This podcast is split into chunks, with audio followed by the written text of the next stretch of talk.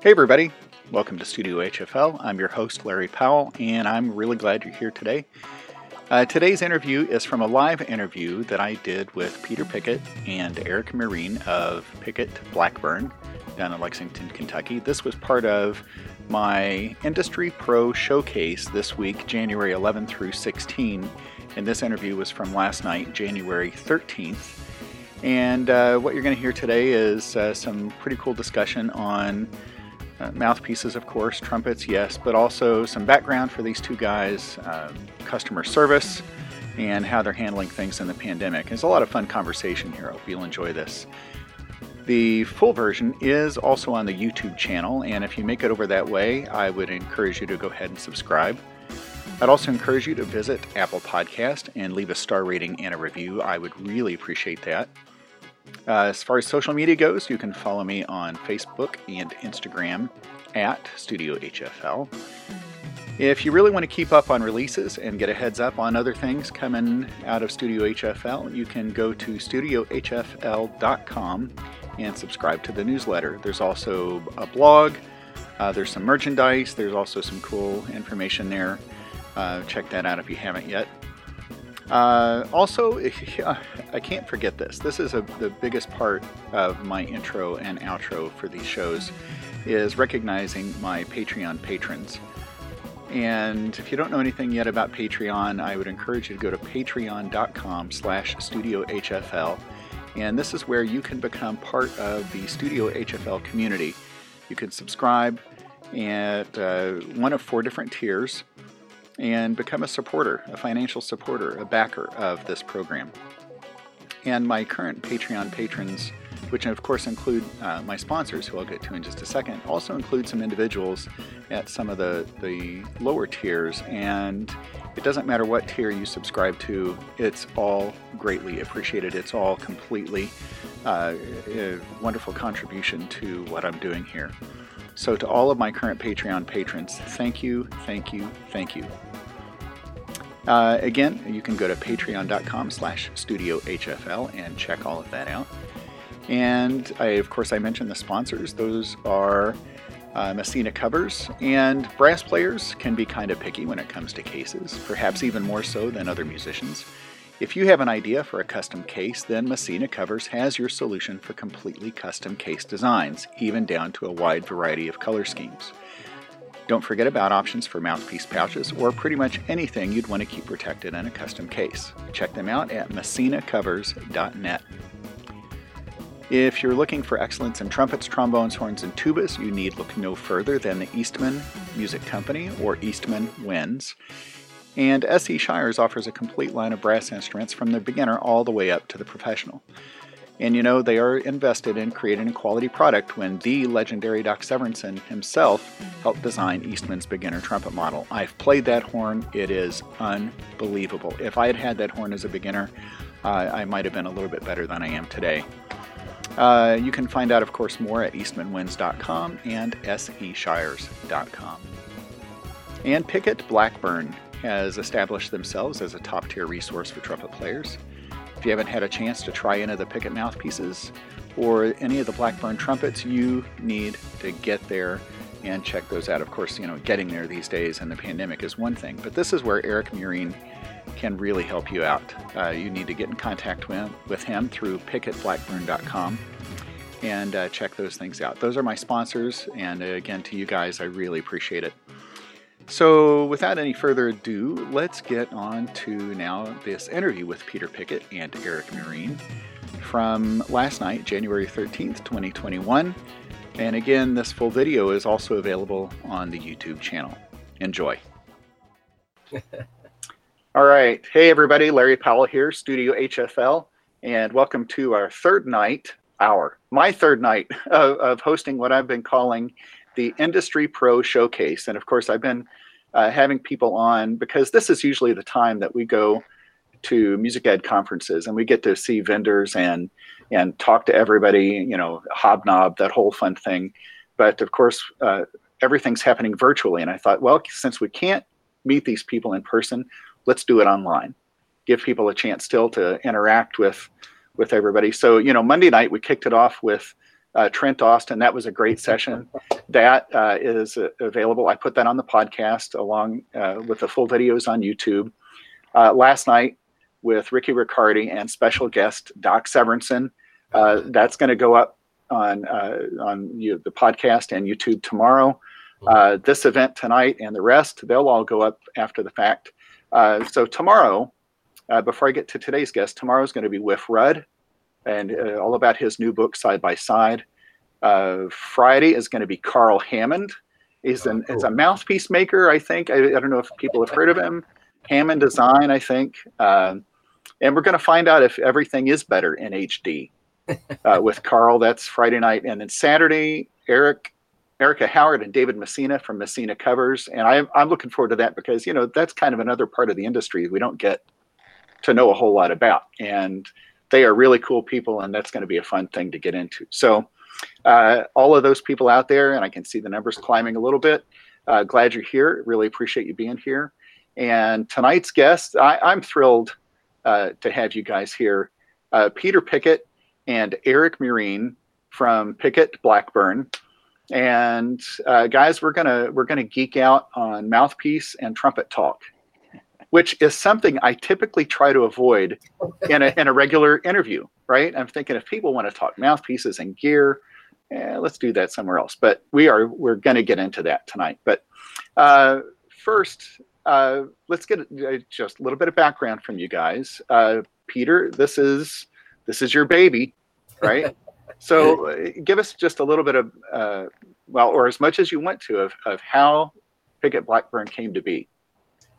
How it came to be. So this is a this is a great classic story of um, uh, wannabe trumpet player, trumpet player who wanted to make some parts but didn't know anybody and didn't have any money. And so in the garage behind my house, go off and make some little pieces and parts that I screwed onto my horn and poof, there we are, we're in business. And uh, you know that that really continued for a number of years, like uh, like a lot of hobbyists, just kind of tinkering. And um, you know, it was fun. It it satisfied an itch, but uh, that that was the start. It got a little bit of traction on trim kits and buttons and little kind of decorative aesthetic kind of things. And that was fine. But, you know, like you said before at the beginning, everybody wants a new mouthpiece and a new trumpet. And so it was all about equipment and getting into that probably uh, 2007, 2008 into mouthpieces. And of course, with Vince DiMartino anywhere nearby, you know exactly what happened. Right? he shows up and says, Yeah, yeah, that's great. Let's do this. Let's make this. And so he, along with uh, a bunch of other people, you know, who wanted to collaborate, and you know, everybody wants to satisfy that itch, and that was really fun to enable uh, that kind of working together. You know, musicians like to work together, and and this was uh, on another bent. So the mouthpieces poked along, and and like you mentioned, when you go to conferences and people want to talk about equipment, uh, they want to see you face to face and geek out. We all have that that urge and so the mouthpiece uh, in the market there obviously gave us lots of connections and opportunities to talk to people, including Cliff and Bunny Blackburn. So we became friends uh, over the years at all these uh, wonderful shows that we went to, and um, you know one thing led to another. And so as Cliff was getting closer to retirement, we had a conversation, and that led to the acquisition of Blackburn Trumpets in 2016. And so now it was a it was a complete thing. It was a mouthpiece and an instrument. And so, you know, that's it in a nutshell. Um, overnight success in you know, 20 years kind of thing. Right. Uh, you know, of course, I remember in our in our interview a few months ago. Of course, we got into the fact that you've got is it two engineering degrees? Mm-hmm.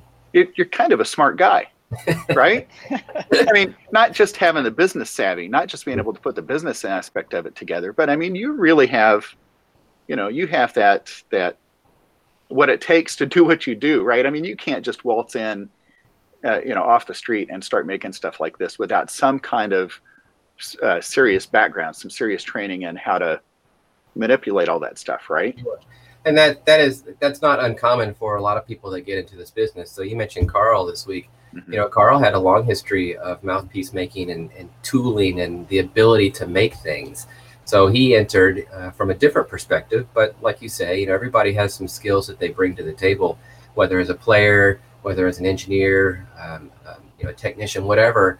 uh, all of us bring something to the table. No, nobody just jumps out of the boat and says, "I'm going to go make mouthpieces," and I don't know how to play trumpet, and I don't know how to make anything, and I, you know, I don't, everybody comes in with something. Uh, everybody that works here, you know, Eric, for example, comes in as a, as a great trumpet player with lots of teaching experience, lots of playing experience. You know, Eric probably doesn't want to make a mouthpiece. Um, you know, we've put him in front of the machine a couple of times. that, that didn't go well. But everybody brings something to the table before they get here, mm-hmm. whether it's a degree in music or uh, like Greg, our bell maker, is um, a brass repair technician and a woodwind repair technician. Obvious skills that are applicable, uh, and so on and so forth. So, yeah, I brought a certain aspect, a, a certain tool set uh, to the picture, um, and you know, my job is to try to put it all together so that it does work. Well, and, and not to leave out, you do have a degree in trumpet as well. Mm-hmm. Yeah. So I mean, you you are coming at it from a brass player's perspective. Sure. And in in the beginning, you know, it's just me and my wife going to a show, and you know, when trumpet players go to a show, they want to talk to trumpet players, and that was not so much intentional in the beginning, but you know, having some experience and able to speak the language and relate goes a long way. And yeah. so everybody that has joined and that does trade shows is a musician because people want to talk to musicians. Yeah, and that's, why, and that's why people call Eric. You know, that's that's one of the things that brings value to us is that we don't have a bunch of generic suits or sales reps, you know, answering the phone. It's not a call center. I mean, you're looking at the call center right there. Operator, right? Hey, uh, before, before, we get to you, I got to mention you, you say uh, trumpet players go to shows to talk to other trumpet players. Mm-hmm. I think it was 98 or 99. Uh, ITG was at UK. Yes. And my wife, a violinist, went with me. And you know she was she was actually uh, pretty sick that weekend. But you know i i think she might have been pleasantly surprised. Hmm. uh, uh, i don't know by the we, we weren't knuckle draggers. You know it's not like everybody was was going across the the campus uh, like a bunch of sloths or apes you know i mean. Yes. so uh, anyways uh, okay so this other guy here uh, with with uh, is that a Michigan helmet in the back? right. Oh, sorry. See, I you knew it. You know I was going to pick it. It's Michigan State. Michigan State. I knew. I knew it was coming. Yeah. So Eric Marine, uh, give us a little bit of background on yourself. Yeah, so I went to, uh, you know, I'm from Michigan. Uh, I went to Western Michigan University from uh, trumpet performance from undergrad, and then uh, Michigan State for my master's, and then I ended up down in uh, UK for my doctorate many moons ago and then uh, that's where I met Peter uh, back in I think it was 2008. Uh, he was still working at Lexmark, and I was working on my DMA. So uh, I'd get done teaching at UK as a TA at about 10 p.m. or so. We'd go to Peter's shop. We'd work on some cornet backbores, have a couple beers, and uh, see what happens. And then, uh, you know, just he was at Lexmark and I was at UK. We kind of parted ways a little bit just because of life, you know, just being busy with stuff and about six half, I think it was about six and a half years ago, Peter called and said, "You want to come to a show?" I said, "Sure." So that was kind of what started everything else again. And um, you know, I've been a uh, mouthpiece collector since seventh grade. So uh, haven't we all? uh, yes. Right. And that, yeah, it's it's just uh, and it kind of lended itself well. Let me get rid of my cat.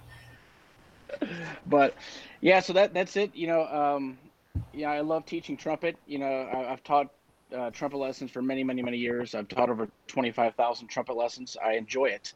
Uh, I love the aspect of just talking to a student, helping them. They can help me because that's how you learn. Right. And then um, it kind of went from there. So that's a nutshell. I don't know that I've ever met anybody that has actually tracked how many lessons they've taught.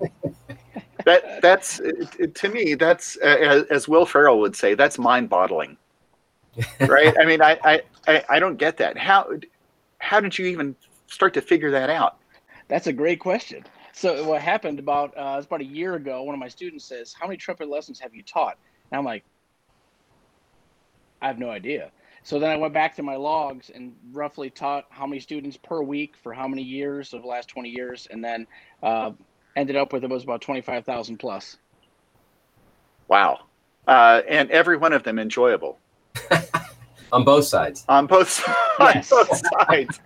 Yeah. Yes. Let's yeah. go with that. Uh, okay, so uh, let me let me interject here for just a second. Um, uh, if anybody wants to comment, of course, um, let, let make sure we keep it friendly. But go ahead and and uh, in the chat there should be a place to to send some questions for these guys, uh, and we'll we'll try to get to those as soon as they come through. Um, so uh, Eric, back to your doctorate. Who was teaching at UK while you were doing that? It was Mark Clodfelter. Oh, okay, okay. Boy, that's been. How long was his tenure there? Just a couple Uh, years, right? Mark was there probably. It was probably eight nine years. Oh Um, wow. Yeah, because I because he left. Let's see, I was done with coursework at UK back in 2008, and around around that time is when he left and um, to North Carolina. Yeah. Um, yeah, and now I was at UK. You know, I, I grew up in Kentucky. Vince was my first teacher. Yeah. And Ah, yeah, okay, 1980, okay. 1984. Actually, I started studying with him in 82. Uh, you know, I was coming up and, and man, I was scared to death. I remember walking up the steps to his, the studio that he had there on, and I was absolutely scared to death because I, what I heard coming out of that studio was like nothing I had ever heard before. You know what I'm talking about? Because he comes into your shop, what every every day he gets a chance Mhm. and, and does Pretty the same much. thing, right? Pretty much. Yes. so, uh, all right. So let's talk a little bit about these two brands. You've got Pickett, you've got Blackburn. Uh, of course, they complement each other. I mean, it's not like you're making ice cream cones and uh, trumpets, right? I mean, which um, I don't know might be kind of cool. Mhm. Um, so you've got uh, both housed in the same in the same shop. Mhm. Uh, but Peter, other than you, is there anybody who crosses over to do work on both? So we, we all actually we all do. And the reason for that is that both businesses need need help, right? They need work to be done. And each business is relatively small. Uh, and so together they make for a nice solid core business. So Mhm. yes, the, the mouthpiece department uh, makes parts for the trumpet department. And so obviously we have a lot of those capabilities in house, gives us a lot of flexibility.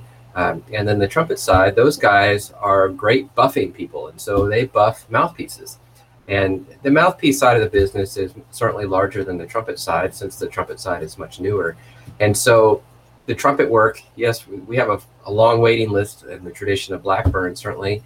But in order to pay the bills, those guys come over and buff mouthpieces. And so we all go back and forth. Obviously, Eric touches everything that goes out the door and talks to everybody. And so he's in both both camps. Um, so it is a very, as a small company, everybody does everything kind of kind of way. So, and and that's how it is successful. There's plenty of work to go around for everybody, and you get a little bit of variety, and nobody gets real burned out. Uh, let, us talk about that process of uh, building a trumpet. This is not a mass manufacturing thing, right? You're doing custom orders for the Blackburn trumpets, yeah? Right. So uh, the way that we do it is, is Eric would talk to you. We would see you at ITG, um, and we we like to work with people because everybody is different, and so we do a lot of listening. Um, frankly, it's one of the enjoyable things when people come to the shop, and you know everything's so hectic. Here's a chance just to sit down and hear people play, um, and it is sometimes hard to slow down. But Hmm. when we do, eh, we we often hear a lot more history than we do playing. You know, I grew up this. I got this horn from my dad, and then I quit for a bunch of years, and I played in college a bit, and then I'm in this community band now, and I got lessons from Vince last week, and I'm really excited. It, you hear this story, and you get a real idea about uh, where they're coming from, what their insecurities are, what they want to work on, um, what they're struggling with, and you combine that with a little bit of their playing, uh, and after you know relatively short period of time and a good lunch, you get to learn a lot about them. and from there, then we can make recommendations, certainly from the vast assortment of mouthpieces we have, but we also have a vast assortment of Blackburn trumpets. And so they can go through that and they, they'll sometimes pick a model that's that what we might call off the shelf. Um, and then we would go build one of those for them that has rings in the right place and any little idiosyncrasies that they're interested in. And then, like you say, we do build that horn for that person. What's the the time? Uh, how much time from beginning to end does it take for a custom horn? Uh, anywhere from about 50 to 70 hours. Now, I mean, that's obviously not straight. So, what are we talking? Like, eh, well, okay, that'd be cool if it was straight, straight through, right? Are we talking? Uh, what was that? Six weeks of work or two months, or how does that? So So that comes back to the schedule. So, so Eric, I mean, what's the schedule right now? If, if Larry wants a horn, which how much time should we allow for that? Yeah. Well, right now, uh, you know, we're about six to eight months uh, to delivery of a new horn. Wow. Uh, but but typically, when a horn enters the manufacturing, I'd probably say, uh, depending on the what you're looking for, I'd say four to five weeks, depending on if we have to get it plated, uh, special engraving, other features. Uh, but once a horn starts the manufacturing, I'd probably say four to five weeks until completion is probably a good estimation. Mm-hmm. Uh, so what about uh, you know, let's say before plating? Uh, and I remember I bought a Lawler oh years and years ago, and, and, he sent it up to me, you know, unplated, and I made a couple of changes, sent it back. He sent it back again, and then I said, "Yep, this is it." Then I sent it back, and he plated it. I mean, is that do you allow for that sort of process with what you do? Yeah, but well, certainly. And one of the Blackburn traditions that we have to make sure not to to change too much is that that custom consultation kind of experience, mm-hmm. right? If you want to buy an off the shelf horn, you know, you're not going to come to us, you're not going to wait. Whereas when you do collaborate with us and work with us, then you're going to get something that it becomes an heirloom, you know, to you as opposed to just another horn. Mm-hmm. And so some people are easy and some people have a have uh, more difficulty uh, verbalizing what they want. And so they have to experience it right? In order to to get it. I mean, how many trumpet players have you said, so what what are you looking for? And they go, oh, I don't know. I just I just want something different. Okay. That's, that's, that's me. Fine. So so what do we do at a show? Right? You say I'm playing on a this mouthpiece and know I'm really having trouble getting to the end of the game. Oh, now we got something. So we give you it almost doesn't matter what we give you. And then we're going to get another data point and you say, you know, that feels that that feels better, but you know, do you hear this? When I do this, it doesn't feel right or something. Well, there's another data point. And the same thing going back to your question with the horn, they go, I just I just want it to feel right. What does that mean? I don't know. Right. So let's just give you something and you go, oh, that's oh wait, my finger sticks out a little bit far here because I've been pulling on it too much. Well, maybe maybe we can adjust that ring to make that feel better. Mm-hmm. I mean, nobody offers that kind of consultation and experience um, without a whole lot of effort. And so our job is to make that easier so that you enjoy it and you don't dread, like you're saying, going to a lesson because you know when you get in that lesson, it's gonna be great. So let's get let's get that dread of going to a, a trumpet manufacturer over and have fun with it um, and, and see people that you enjoy. Well, you know, it's it's funny uh, that you say when you ask somebody, "What are you looking for?" And, and I think Eric, this goes back to a conversation. Remember, I I called you or emailed you this might be two, three months ago now. And, you know, I mean, I've, I've, I've had some pretty significant weight loss in the last six months. And I mean, this, this was devastated. Mm. I mean, there were times that I put that old mouthpiece up uh, that I had been playing on. It wasn't old, but it, you know what I mean? And man, it, well, what I realized is all this mass here had changed. Right. Mm-hmm. So I didn't panic. I thought, Eric, I got to call Eric, right? and, and, I did, and and so we uh, we emailed back forth back and forth, and we actually got on the phone and chatted, right? Mm-hmm. And you were asking me great questions, but here's the other thing, Peter. This goes back to what you said: is uh, Eric, you listened, you listened to what I said, and then you helped lead me in that conversation, and then you you sent me. Oh man, it's stuck. it's, it is. It's really stuck in here. There it is you sent me, uh, and I don't know if you can tell, that's of course one of the acrylic mm-hmm. uh, acrylic tops, and uh, this might, might be the lightest mouthpiece I've, I've ever had. But you know, we talked through uh, what I was experiencing, and uh, you nailed it, Eric. Uh, this has been great. it's it's a different throat that I had been playing, smaller, but man, you know, it, it's good. Well, then I called you back uh, and I said, okay, now I need something for the commercial side, you know, and I, I don't know what I did with the other, uh, the other bottom part, but you know, so you helped set me up with that other part, but you did, you made it easy. And now here's the thing is, um, I watched you guys do this. I've seen this at ITG conferences. I've been in the booth you know, watching you guys interact. So there's already a level tr- level of trust. I know that when I call you guys, I I can lay it out there. And I, Eric, I even admitted to you, man, I don't know anything about bore sizes. I don't know about dimensions, right? And I think that's where your expertise really shines through is you because you have the knowledge uh, you're a trumpet player yourself but you are so hands-on with the manufacturing aspect of this you know you know what to say or what to recommend right and you know maybe you you might not get it the first time every time but uh, you got it the first time with me that was great well that, that's good to hear and uh, i like, appreciate the kind words and you know as peter knows we do listen uh, and uh, you know, players, you know, specs truly don't matter. You know, it comes down to, you know, does it feel good? Does it sound good? You know, if, if you can listen to a player and kind of see exactly what feel they're looking for and what sound they're looking for, you can probably get someone close enough to an item where then you can kind of work with them to kind of tweak it. Mm-hmm. So, for instance, if you come uh, to see it's ITG or come to a shop, let's say you're playing a Bach 3C. Well, I recommend starting with a Pickett 3C to kind of level the playing field and then go from there if you're looking for something as uh, more efficiency, uh, more free blowing, uh, quicker articulation, whatever you're, you're trying to fix or change. Mm-hmm. Um, that's the easiest way to do that. Uh, so, Eric, do you play Pickett mouthpieces? I play mul- many of them. I, I only have four right here. Uh, only, only. Yeah, yeah. I, I just realized I really may have put you on the spot. And I'm not going to ask about the Blackburn trumpet, but do you play a Blackburn trumpet? Yeah, I do. I have a, yeah. A gold. Okay, just give me one quick second.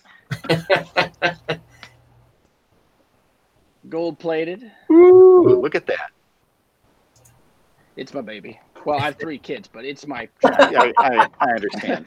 I understand. Um, yeah, you know, it's funny because, and I know with brand loyalty, right? It's like I have a Shires, I have uh, two Shires and a and an Eastman instrument, you know, but that's not what I play exclusively. I mean, there's always going to be some different equipment that makes its way in here and there, right? Mm-hmm. Um, but Peter, if I remember, even thinking about trumpets, we were talking about you know developing the the the higher keyed trumpets. Uh, maybe I know you guys have an E flat because Vince posted like crazy. You know, I think when you you delivered his. But what about are you doing Fs, Gs, piccolos? Yes, and so the four valve E flat D was a specialty instrument that Cliff designed and that has been very versatile. And, and certainly Vince makes use of all four of those pistons and makes that horn do lots of things. Uh, and then, of course, the E flat D three valve is another popular one. But to answer your question, so that's D, E flat. We make an E trumpet for like the Hummel. Um, the only key that we don't make is F and G flat, I guess. But there's a G A piccolo, and then there's an A B flat piccolo, uh, and then Cliff has also made in the past a C piccolo, a four valve C piccolo, uh, and I've only seen one of those in person, um, but that that pretty much covers the range. It's funny, an F an F trumpet is very difficult to make for whatever reason. They hmm. they do exist, but Cliff never felt like there was a good need and wasn't happy with uh, the, the models that he had. So that's the only one that's not in there. Well, if people uh, play Petrushka or Pulcinella a lot, they might argue that uh, they need an F trumpet because, mm-hmm. yeah, or, or, even a really nice G trumpet, right? Okay. Um, you know, I'm not. By the way, I'm not placing an order right now for one of those. Um, all right, all right, you know, I, I have a Kanstul B flat A G piccolo. B flat A Okay. Okay. Three separate bells and, you know, the whole set of slides and, and uh, both cornet and trumpet uh, lead pipes that I can exchange. Mm-hmm. Uh, the A side, oh, it's gorgeous. The B flat side, I, I, I take her to the prom, right? Uh, the G side, you know what? If it had been dedicated to G trumpet, it would have been great. Mm. Uh, you know, and I can see a challenge in making multiple keyed instruments like that. Uh, three keys especially, but you know, if everybody makes a B flat A piccolo, mm-hmm. right? Uh, unless you're Monette, and, and, then you have to be exclusive. But um, yeah, so you know, here's a question I've never thought about asking before. When you design a B flat A piccolo, do you think okay, one side is the main side, and you know maybe the B flat is you, you know one's going to be lesser than the other. Is that a yes, absolutely. There's always a compromise. Uh, you know, Mhm. let's, let's just take a standard trumpet. A standard trumpet is meant to play with no pistons, right? It's a B flat. That's the way it's designed. When you stick a bunch of tubing in the middle of that by pushing a button down, you get more and more compromised, right? And and physics, um, with the combinations that we use, we're trying. It's non-compensating pistons, right? And so you've got to compromise the the longer you make that horn. You know, it's it's somewhat akin to just intonation, right? Back in the Baroque period, where that just intonation was meant to play in one key, and the, the farther harmonically you got around or got away from that one key, the worse it sounds. So, you know, that's that's where some compensating piston work was invented in order to make up for some of that. That, of course, never really made it to the trumpet world because if you've ever seen a compensating euphonium, I mean, it's just like it's spaghetti, right? Big. Uh, I mean, so there's some compensating flugelhorns that I'm aware of, but you know, for the most part. So to go back to your question, a B flat A, I mean, there's always going to be a compromise between how that horn is is acoustically designed, uh, and when you change it from B flat to A with like a standard standard pick, you're only changing the front end. You don't change the back end. Mhm. Whereas like um, like the Yamaha C B flat A horn, the straight one, the long one, you change a lot of stuff on that, and as a result, it it probably makes it a little bit more akin to each one of those keys as opposed to trying to uh, reach across all of them. Was it uh, David Hickman years ago? And I don't maybe this was before you you got uh, in, in front of Blackburn. He made a five valve C trumpet. Mm-hmm. But, uh, Was that was a Blackburn instrument? Is that, am I remembering Yes. that right? That's right. Yeah, Dave called up um, called up Cliff and said, "I really want to make this this crossover horn." I think Tottle. There was a Tottle horn at one point that was a B flat A uh, kind of orchestra horn. There are have been some. There have been some others, but Dave believed that Cliff could make a better one, um, and so they collaborated for a while and they went back and forth, just like you talked about on changing slide lengths and whatever else. Uh, and you know, Dave has been very pleased with how that horn came out. And so the way that that works is and I have to remember this, Eric. Let's see. On the left, on the left finger, the trigger finger, you push. It's a push action, and it goes from a C trumpet to a D trumpet.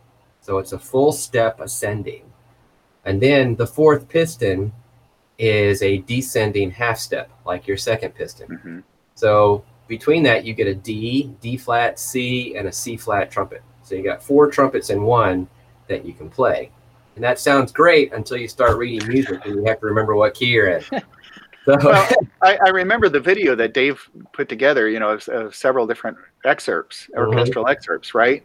And I don't know how long it took him to learn all of that. But you know, it, what I thought about this after was, wait a second. We learned how to play a three valve trumpet. We we learned the combinations, right? yes. It, so why why couldn't we just learn a five valve pattern? I That's mean, right. it's just there, there's no reason we couldn't. That's right.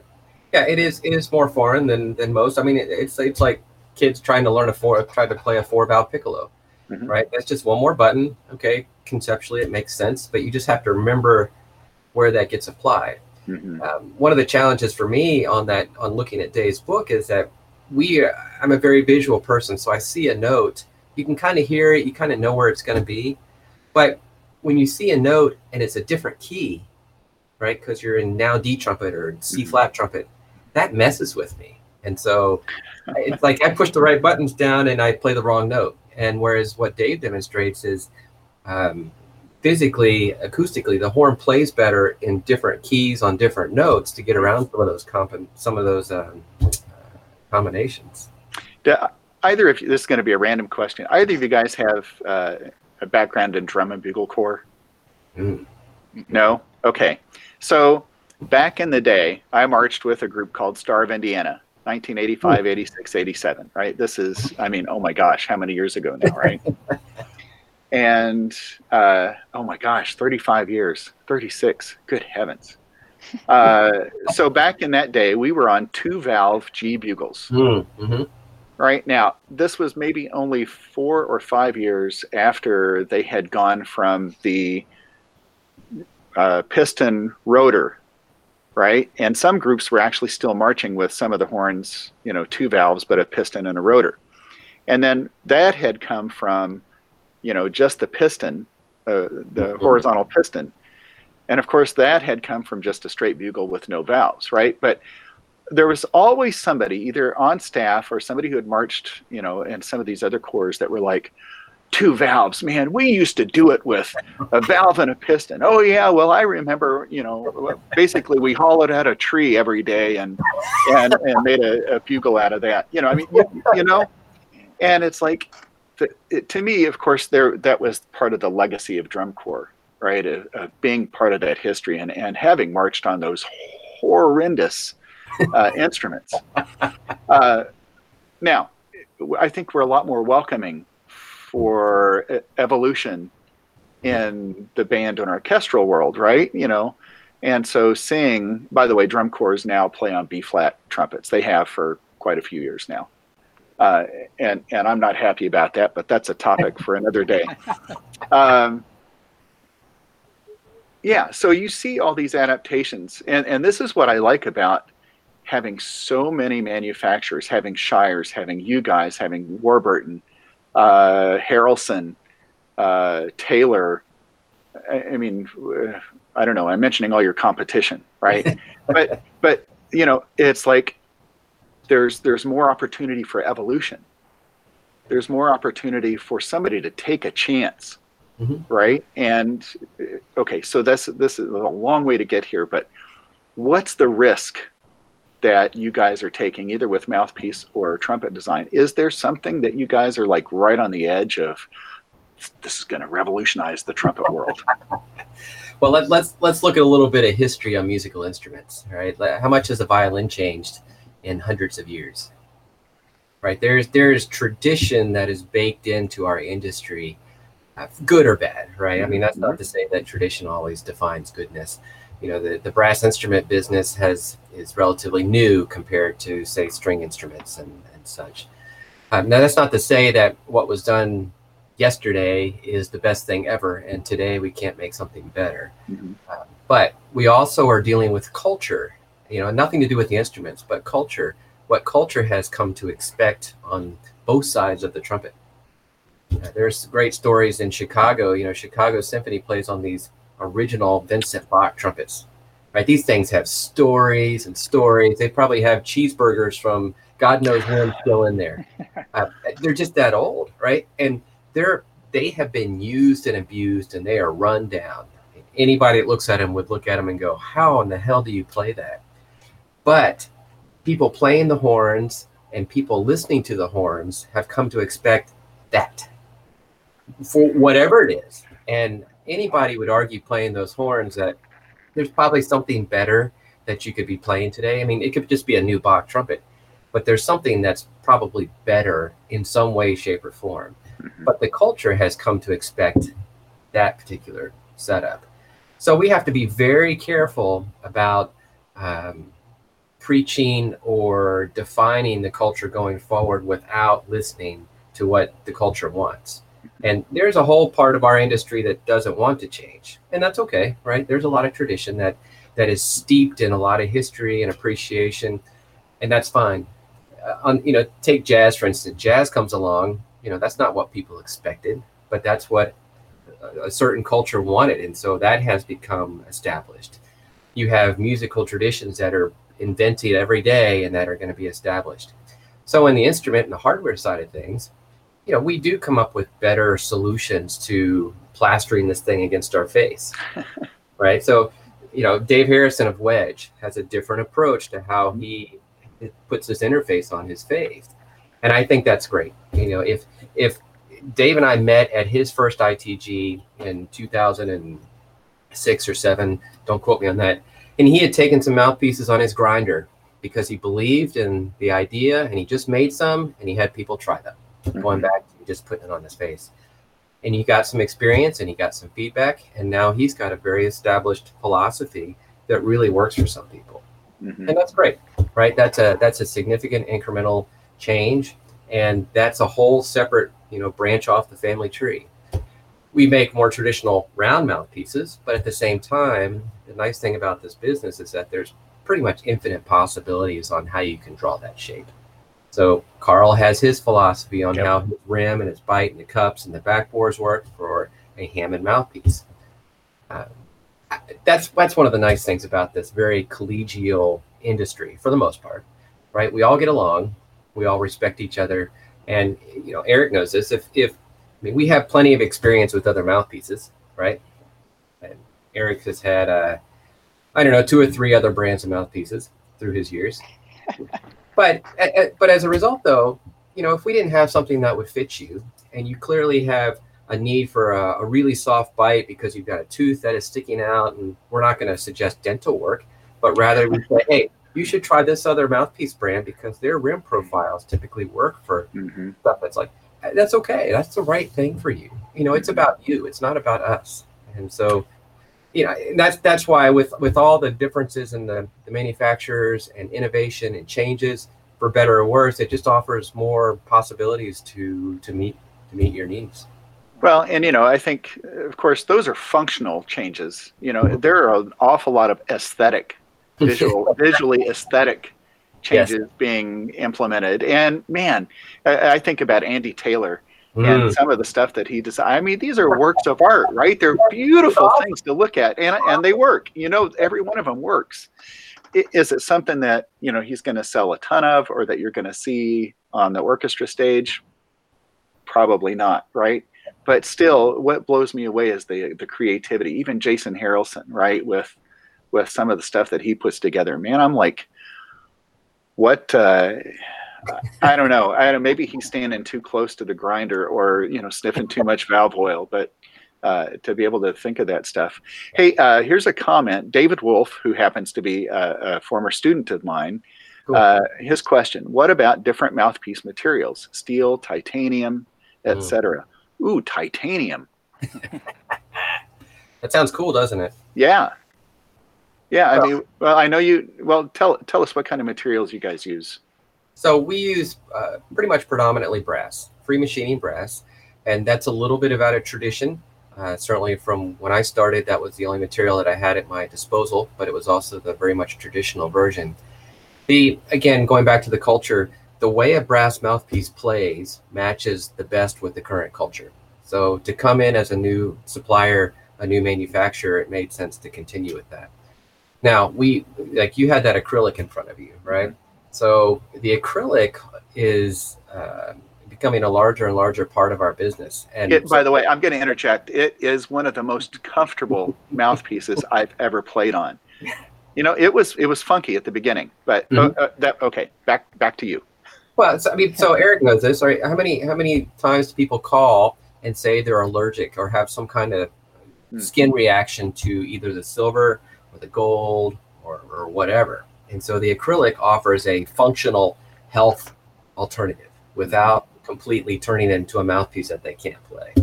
So the acrylic, the plastic, Lexan, Delrin, those plastics offer cold weather playing, you know, very much functional, uh, get your job done.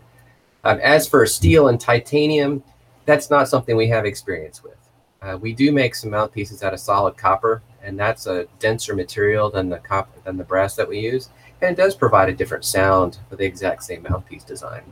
Uh, but often enough, we are able to achieve what players want through the designs that we have without doing alternative materials.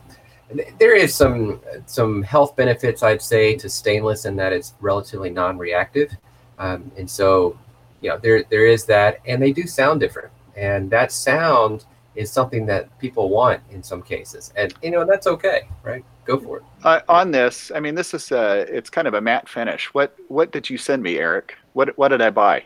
I mean, this is not a typical. It doesn't look like a typical brass. Uh, yeah, the, the the backbore there is probably brushed. Okay, but it's still brass. Correct. Okay, okay, not titanium or some. No. No, it, it's Yeah. just brushed rather than Okay. polished. And, and uh, one benefit of the brush is the fact that it does not show as much insertion marks. So re- if you crank on it a little bit, it's not as uh, aggressive as uh, like a polished backbore where you can really see it. Gotcha. Uh, we've got another comment here. Brian Hoover. Uh, Brian's uh, right here in Indianapolis. He's a Hmm. he's a local pro. uh, oh my gosh! And if I remember, Brian typically has a studio of like sixty or seventy kids. I mean, that's to me that's insane. Uh, That's and, yeah, so uh, a really fine trumpet player, really fine teacher. His question: Do you do mouthpiece in-person consults during COVID nineteen?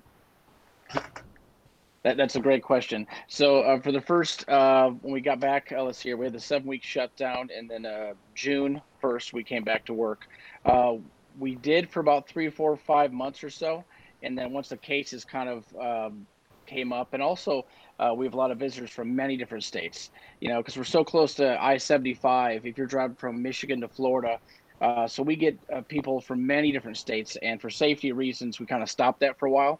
And but as the cases kind of start going down and stuff, we will start doing uh, consultations in our shop again. Okay, so I mean, this is what this is what we did, right? I mean, we did it remotely, and it worked. Mhm. It worked, and and you do have an exchange uh, policy. Maybe We talk do. a little bit about that too, just to let people know.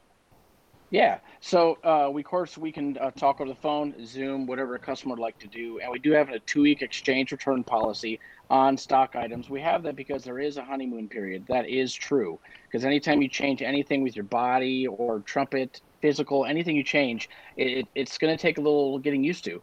And then the reason we we ended up on two weeks is because that's a good number of you're going to know if something's working or it's not at that time. And at that time, uh, typical most players uh, they exchange because at that time they say this is amazing, but I wish it was just slightly more free blowing, or uh, I wish it was a little easier to play in the high register. You know, at that time we can easily do an exchange, make a tweak, and we can learn something at that time.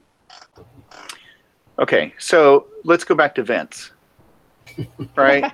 Vince is not your typical. Uh, if you ask Vince what he wants, he's going to tell you, right? I mean, he's and probably uh, he might race you over to the machine and start trying it himself. I don't know if that's ever happened, but okay. So let's let's talk about that aspect of it. If somebody really comes in and they're like, "I want this, this, this, this," Mm. what what does that look like? Yeah, t- typically, you know, if someone comes in, they say they want this, this, this, this. Okay. You know, we're not going to stand in anyone's way. Uh, if they ask our opinion, we'll definitely give our opinion. Uh, but if someone has their mind set up, they're going to play a 3C with the da da da da. Okay. hmm hmm Yeah, the, the challenge comes is when you give them that exact thing and they say it doesn't work. Hmm. Right. So, again, it's we are not here to tell you who you are and what to do and how to do it. We are we are here to walk the journey with you, right? Because we know it's a journey, and part of that journey in that case is we just need to get on the same path together, and then we'll be okay. So sometimes getting on that same path can be difficult. Um, other times, people when they find out that you can that you can be trusted, they'll go, "Oh, well, that's interesting. Um, I guess I wasn't right. What? So, what do you think that I that I'm I'm looking for here?" And then that's like Eric said, that's just like, "Oh, all right, now now we can get somewhere on that journey." Yeah, Right. you know, I always. most- Sorry, Eric. Go ahead. I was okay. I was gonna say most players are uh, uh, they're they're very curious. Uh, Mm. You know, as, as anyone, everyone wants to learn something. Which Peter and I learn. We learn something every day, and so most players come in. they might have an idea exactly what they want. We'll start with that, and then we'll quickly possibly get away from that based on, oh, I thought I was feeling this, but I'm actually feeling this, and then Oh. that way we actually have something to go off of rather than just you know 3C, 660 inner diameter, you know, something specific you need to have. hmm Yeah, I always find it interesting. And I, by the way, I love going to conferences. I love going to ITG or, or state education conferences and, and going to the, the exhibit area um, where you can listen to every uh, double A uh, attempt on every trumpet around, right? Uh, yeah. But to me, it's like, you know, that's fun, but it's like the worst, to me, the worst possible place to go to trial something, right? Because there's so many distractions Mm-hmm. you know and, and of course that is the benefit of being able to come back in person like to make a make a trip make a, a pilgrimage to lexington Yes, yes. right and. Yes. and uh, you know so i know i'm looking forward to the opportunity i've not been to the shop you know i'm looking forward to that opportunity uh, to be able to come visit you guys at some point um, and you somebody mentioned lunch right yes. Yeah. There- Okay. there's, so that, there's barbecue right around the corner, so we. Right. good. Uh, yeah, but uh, what's your perspective? I, you know, and I know trade shows. I learned this a while ago. Trade shows are not necessarily about selling. That's where you make relationships and uh, er, and build relationships. Yes. Again, what we've all been missing here during this COVID period is that that face to face, that collegial, that hanging out after the show, after the concert, over lunch, over breakfast, whatever, and just catching up. Right? We are all, you know, we don't go to the same gigs, we don't hang out the same gigs, and here you've got like-minded people, all in usually a really cool place, and so. Uh, even even the the shows that are every year like Midwest and Chicago. I mean, I can't think of a, a better place to go every year uh, or, or TMEA in San uh, San Antonio. I mean, it is noisy, but I tell you, I, I, I tell students that say I've never been to ITG. Said you have to go to experience the artist, the the boneheads, and and all the equipment that that again it's there for you, and it, it and you know don't feel shy. And yeah, it's noisy and whatever else. And frankly, that's good for some of them to feel more comfortable, like nobody's listening to you play by yourself in a big hall. I- I- the shows I- probably miss the shows the most out of everybody here. I just. I just love the energy uh, that that comes with that. And like you say, it's not a sales exercise. Yes, we sell stuff, but it's a it's a lack of better term a marketing exercise. Mhm. We show up whether or not we're going to sell something because we need to be out there. You need to see us. We need to meet. We need to talk. You need to feel comfortable. You need to learn about who we are Mhm. and about what we have. And then maybe next time you'll play something or the next time, right? That consistency of supporting the culture, supporting ITG, supporting Midwest, supporting all the organizations that that make it possible to do what we do is uh, is super critical. Well, you know, uh, you know, okay, so experiencing things at a conference or, you know, actually being able to get your hands on uh, the equipment and try it is, is one thing. But there's also the value of having somebody like Vince, uh, right? I mean, somebody super high profile. Uh, So aside from Vince, uh, who, well, I know I've seen Jens play Pickett mouthpieces, mhm. right? I mean, he's got that custom, uh, it was a Cancer Blows uh, Mhm. mouthpiece, I think. Uh, who else plays Pickett and Blackburn out there, high profile? Larry That- that you're allowed to Yeah, say that again. Larry Powell. Um, Uh, who's he, right? Yeah. No, Allen Vizzutti. I mean, he's um, he was one of the early adopters. Again, thanks to Vince, right? He and he and Vince went to school together. Mhm. Uh, I, I can't think of anybody more intimidating than than Allen Vizzutti. All right, I mean, But he's, uh, yeah, but you know what? You know, you know him, right? He's like the the nicest, chillest Well- guy out there. I know that now. Not when he's walking across my backyard to my garage out in the middle of nowhere, expecting magic, right? I mean, Yeah, yeah. I mean, you know, I, everybody here at the shop knows that you know I don't think that I walk on water. I'm not God's gift to making mouthpieces or designing mouthpieces, um, and so you know this guy, much like Vince, has decades of experience on equipment, and everybody under the sun has made something for him, and he's experienced a whole hell of a lot more than I have. He's the one that needs to tell me what to do, right? And so you know, and again, it goes back to collaboration. We had a couple things that that he liked and we collaborated and he left that day with something that he still plays on. So and you're right he's super nice and and most guys like that. You find out that they're not ogres right? They don't have anything to prove for god's sakes. I mm-hmm. mean out of everybody you know Vizzutti has nothing to prove right? We've all grown up you know worshiping and getting posters I, my, I don't know where that poster is um, I took it. It's in the showroom. you know, I mean, as a, as a kid, you know, getting him to sign something. So Allen Vizzutti's probably one. Uh, you mentioned Jens. You know, we've all seen Jens speak and play, right? I mean, it is just on fire. He is high energy. I last, I could last about 30 minutes with that and you just wear me out. So he came to the shop one time uh, to work on some things, and he comes in. It was uh, probably early in the morning, nine or ten o'clock. Cup of coffee, and he just sat down, man, it's good to be here. And we talked a little bit, and I said, Are you okay? Are you feeling okay? it's like, man, I don't get to sit down and just be calm very often. I mean, nobody knows that side of Jens, you know, or unless you do get him off of ITG and such. So as a result, though, it puts everything at ease as opposed to being wildly intimidated. Like, you know, I'm going to give him something wrong and he's not going to like it. He's going to leave upset. hmm Oh, right. Um, so so trumpet players are certainly one one breed, but we deal with trombone players as well. Wycliffe Gordon was one of our very first uh, trombone guys, and you know he's super chill. He's just he's just a calm, comforting demeanor, and so that made it relatively easy to get out of the gate with Mhm. him in the beginning. Um, Domingo of Boston Brass, um, a couple other uh, trombone players have been a nice uh, diversion from the regular trumpet folks that, that we get to Mhm. deal with. hmm So you you do have a, a low brass line, Mhm. uh, including tuba, Yes, uh, horn. yes. Really?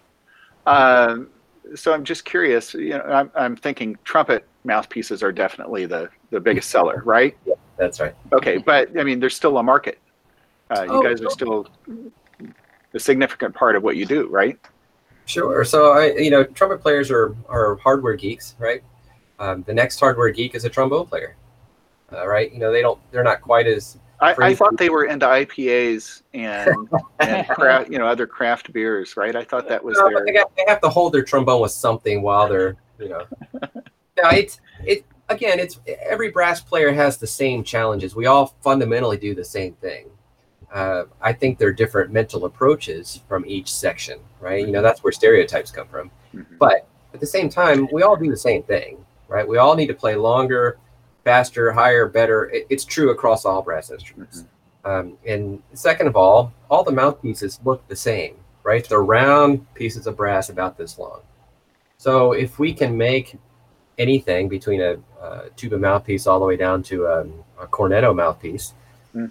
you know, th- there's capability that is that is untapped if we don't go explore the other brass instruments. Well, uh, I'm glad you said that, and it's out of reach right now. But I have one of your uh, Baroque trumpet mouthpieces. All right, good. So you know, I'm realizing, yeah, it's not just the the modern instruments. Mm-hmm. You're actually getting into replicas of of period mouthpieces. Yes. yes. Because I mean, holy cow, the demand for natural and Baroque trumpet has just it's exploded, right? it has. Which I think is really cool. Mhm.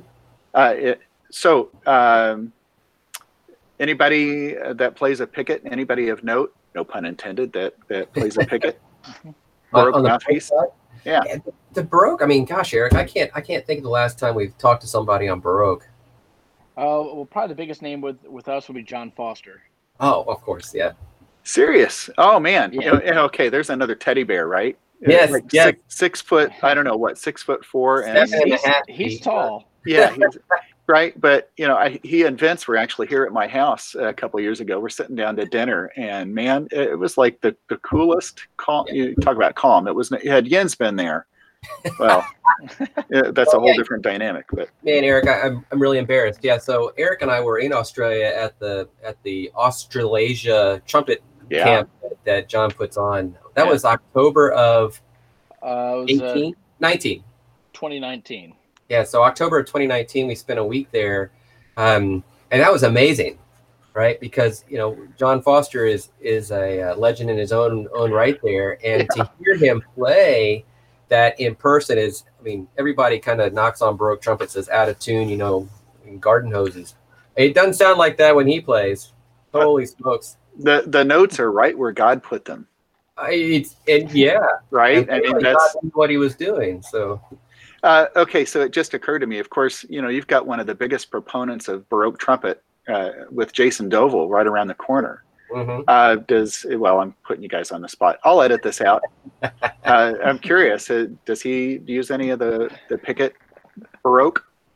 I don't I don't think so on the on the mouthpieces. Do you know Eric? Uh, I don't know. Yeah so you know, we've we've been back and forth on that. You know, Jason is is a I, I might call a more traditional player where they latch onto something and they don't think about it anymore, and they're strong enough and technical enough to get around and get whatever job they need to get done. Jason and I worked together. Oh gosh, probably early on when he got to UK, and we made some mouthpieces for him, and he's like, "Man, these things are great." And then he went back to the Bach that he'd been playing forever. And you know what? That's okay. right? You know, there's there's no requirement for teaching at UK that you have to play on our mouthpiece, um, and so that's okay. But like you say, he's also a big Baroque guy, um, and so we'll eventually collaborate so that we get educated. Baroque is very new to us. I mean, believe me, uh, it's it makes some sense in its own right, but none of us have the experience of, of Jason or John Foster to make any educated guess. So, like you say, we do a lot of replica work. We apply a little bit of what we know to help people. Um, but you know, on a side, we also hope to make some Baroque trumpets. That would be a natural extension of of what we're doing, and so that will probably happen at some point. And and then Jason will probably be very interested, as well as John Foster. And then again, that collaboration is how we'll be able to learn. right. Uh, I, I just can't imagine, you know, taking on something new. It's like because so many different tools, right? Yeah. I mean, you can't use, uh, you know, thinking about Bach, you can't use a 37 mandrel uh, to to do a, a Baroque trumpet, right? and it's not like you can go to Costco and, and find the new uh, new one to throw on there, but.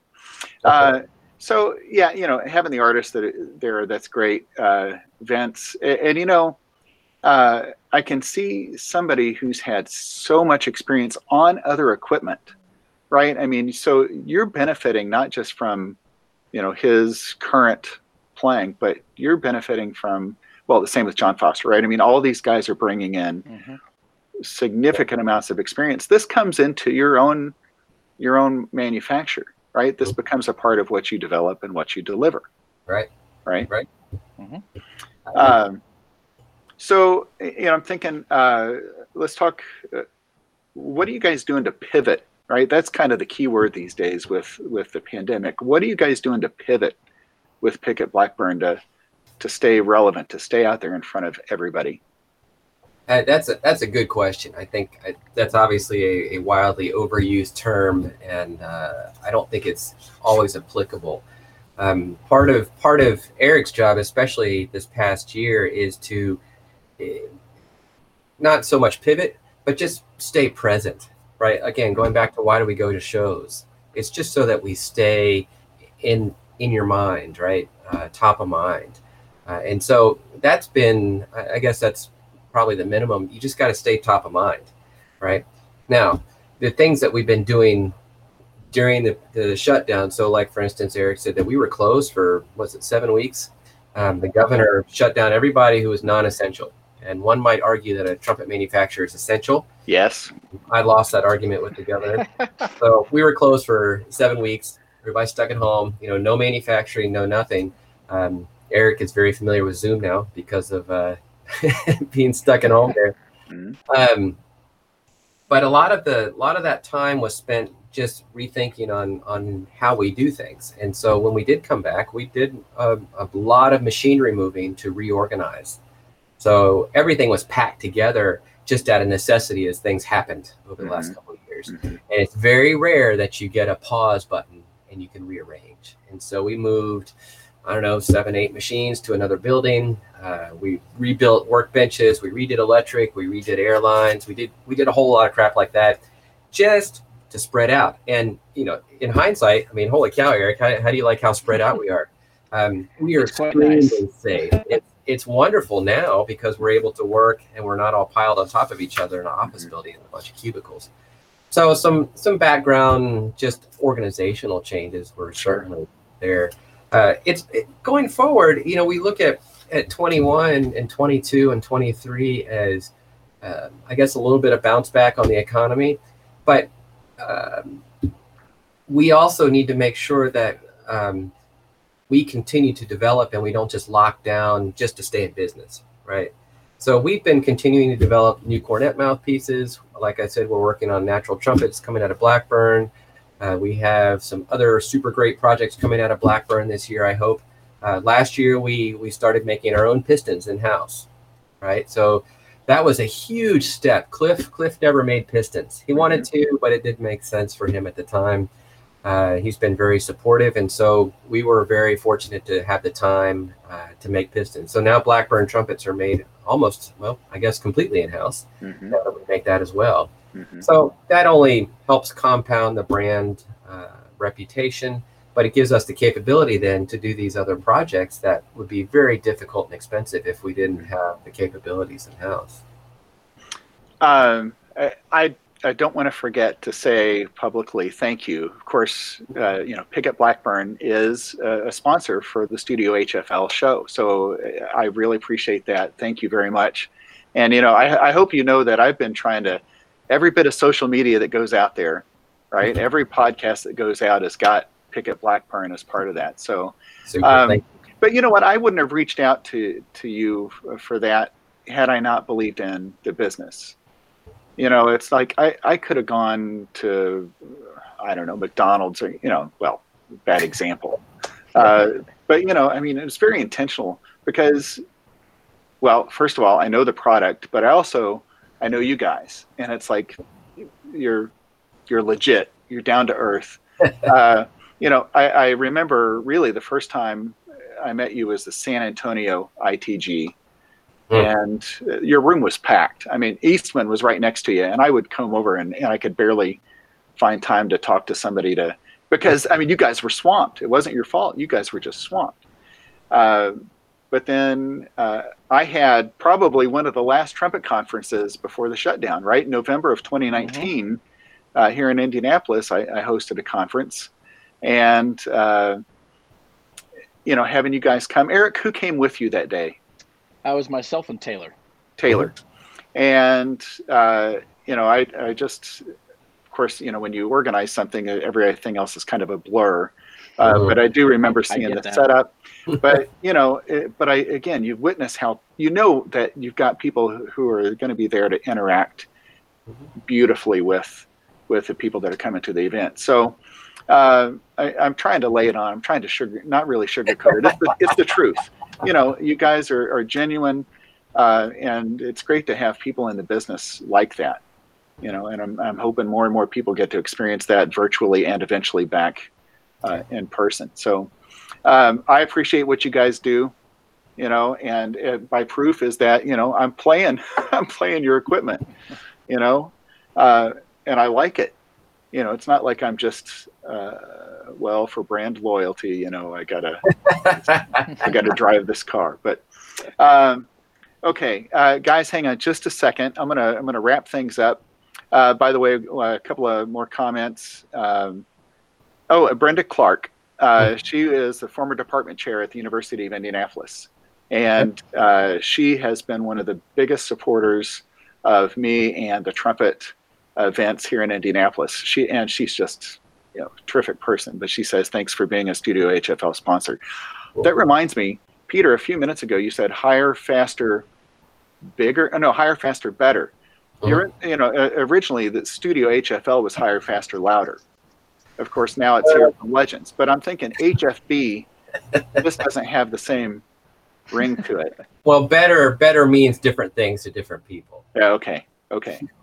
or or batter, higher, faster, batter.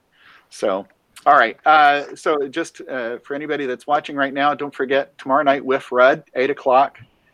Friday is Karl Hammond, uh, yeah. and Saturday is uh, uh, David Messina and Erica Howard from Messina Covers.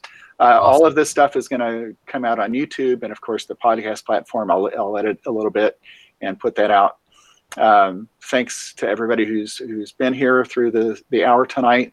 Uh, Peter, Eric, thank you guys so much for for giving us this hour tonight, and uh, please stay healthy. Indeed, you the right? same. Thank you. And uh, okay, I'm going to sign off there. You guys hang on just a second. All right. And uh, again, thanks everybody.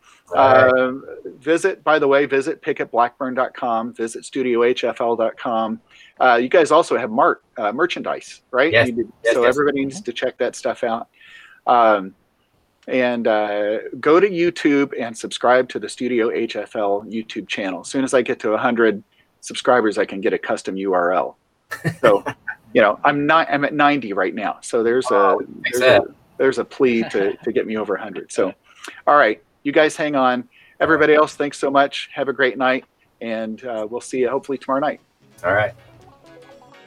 All right. Well, that's where today's interview ends. You've heard this full version. And with regular interviews, I will have accepted one or more significant one or more significant stories and made those available exclusively for my Patreon patrons. You can find out more about how to receive those benefits and others at patreon.com slash studiohfl. And again, to those who are already patrons, thank you, thank you, thank you. One more reminder to visit Apple Podcast and to leave both a star rating and a review, and to visit the Studio HFL YouTube channel and subscribe. This has been a production of Powell Music. That's me, Larry Powell. Yes, I'm the chef, sous chef, and dishwasher here at Studio HFL. And of course, this show is supported again by the generosity of Messina Covers, Eastman Winds, S.E. Shires, and Pickett Blackburn. Once again, thank you for being here. I'm really grateful that you spent your time here. Time is one of our is is actually our most valuable resource, and uh, that you spent it here, I really appreciate it. Uh, be sure to check out all of the other interviews, and uh, until next time, take care and uh, stay healthy.